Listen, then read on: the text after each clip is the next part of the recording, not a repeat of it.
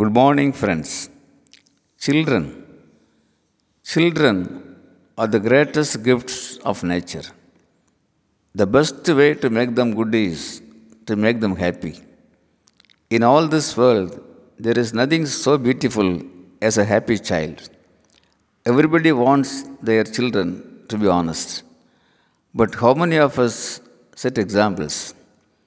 It is said in Japanese towns there are a lot of hoardings with the message don't jump the signal just because no vehicles are seen. Don't jump the signal just because no vehicles are seen. Because a child is observing you through its windows. The truth is, if not our child, some child is looking at us, learning from us all the time. Whether it is throwing a wrapper on the road or jumping a signal, some child is registering the events and waiting to violate the rules. So, friends, let's be conscious and be responsible in our own ways. At least, let's not use mobile phones during traveling.